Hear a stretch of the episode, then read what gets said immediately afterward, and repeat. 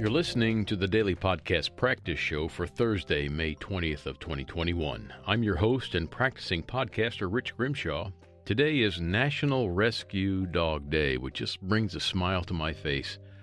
I could rescue lots of dogs. I'm an unapologetic dog person, always have been.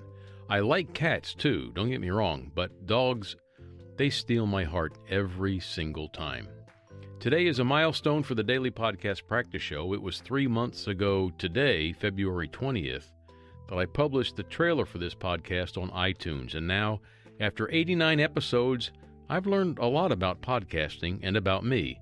I'll share that in a future show.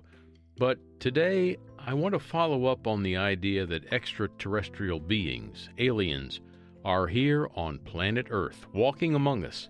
Or maybe just being among us, not walking. Yesterday we heard from Professor Haim Eshed, excuse me, Professor, and today we introduce former British astronaut Helen Patricia Sharman, who asserts that aliens exist, there's no two ways about it. It's possible they're here right now and we simply can't see them. That's an assertion. There's no evidence given. This news comes from an article in Forbes dot com. It's written by Doctor Lance B. Elio, a world-renowned expert on artificial intelligence and machine learning. It's a long article, long, and I'm going to give you the Rich Grimshaw Digest version. I'll have a link to the full article in the show notes. Doctor Elio says, despite the seemingly incredulous idea of aliens residing here right now, step back for a moment and consider whether Miss Sharman might know something that the rest of us don't. Could she have seen something or experienced something while in outer space that's given her a heightened sense of sensitivity to detecting otherworldly phenomena?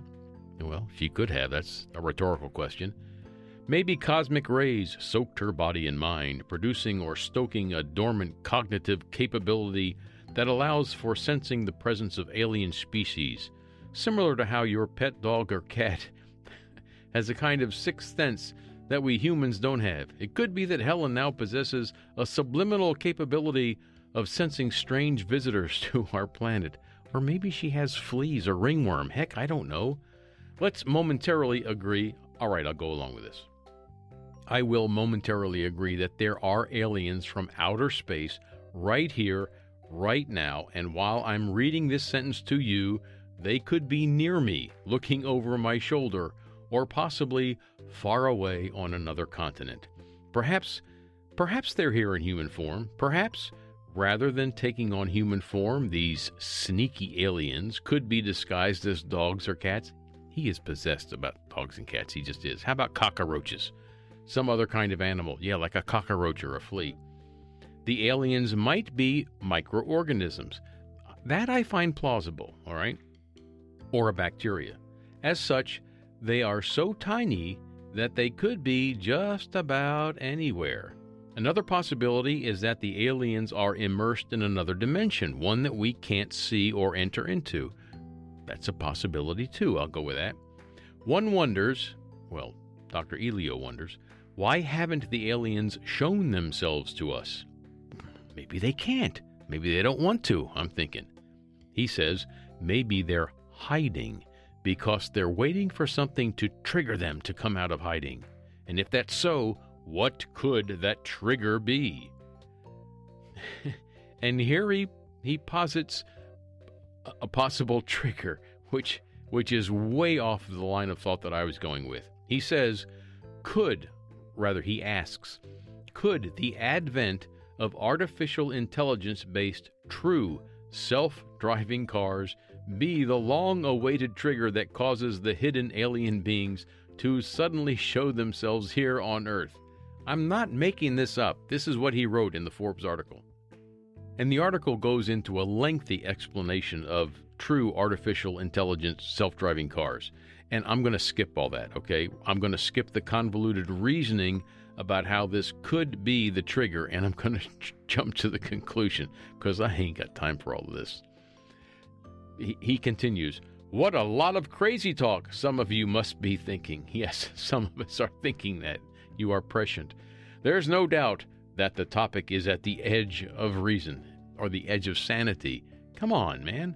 I would ask that you at least realize that by discussing this topic, it brings up some important societal aspects about the future of self-driving cars and self-driving vehicles of all kinds, and likely, excuse me, and likewise raises important questions about the future of artificial intelligence. Ignore the stuff about alien beings and focus instead on the autonomy elements. Okay, I get it. Doctor Elio shows his colors here. This is not about aliens being among us. He just wants to pontificate about self-driving vehicles and artificial intelligence, not the aliens that might be with us. He concludes by saying, the next time you see a, a quote, empty, unquote, self-driving car, as shown in a video or going down the street near you, you might find yourself quietly wondering whether it truly is empty or may be giving a free lift to an earthly being from another planet. Those freeloading deadbeats. Oh, give me a break. Write a book, okay? Write a fiction book about this, Doctor Elio. Make some money off your thoughts. But it's conjecture, neat hypothesis, but, you know, there's no evidence. I am no more informed, dear listener, now than I was when I started reading this article, and I still don't see any evidence that the aliens are among us. Don't get me wrong now. I'm very open to this possibility, but come on, show me some evidence. I'm Rich Grimshaw, and you are invited to join me again tomorrow when we begin the first day of our fourth month of podcasting. Thanks for listening.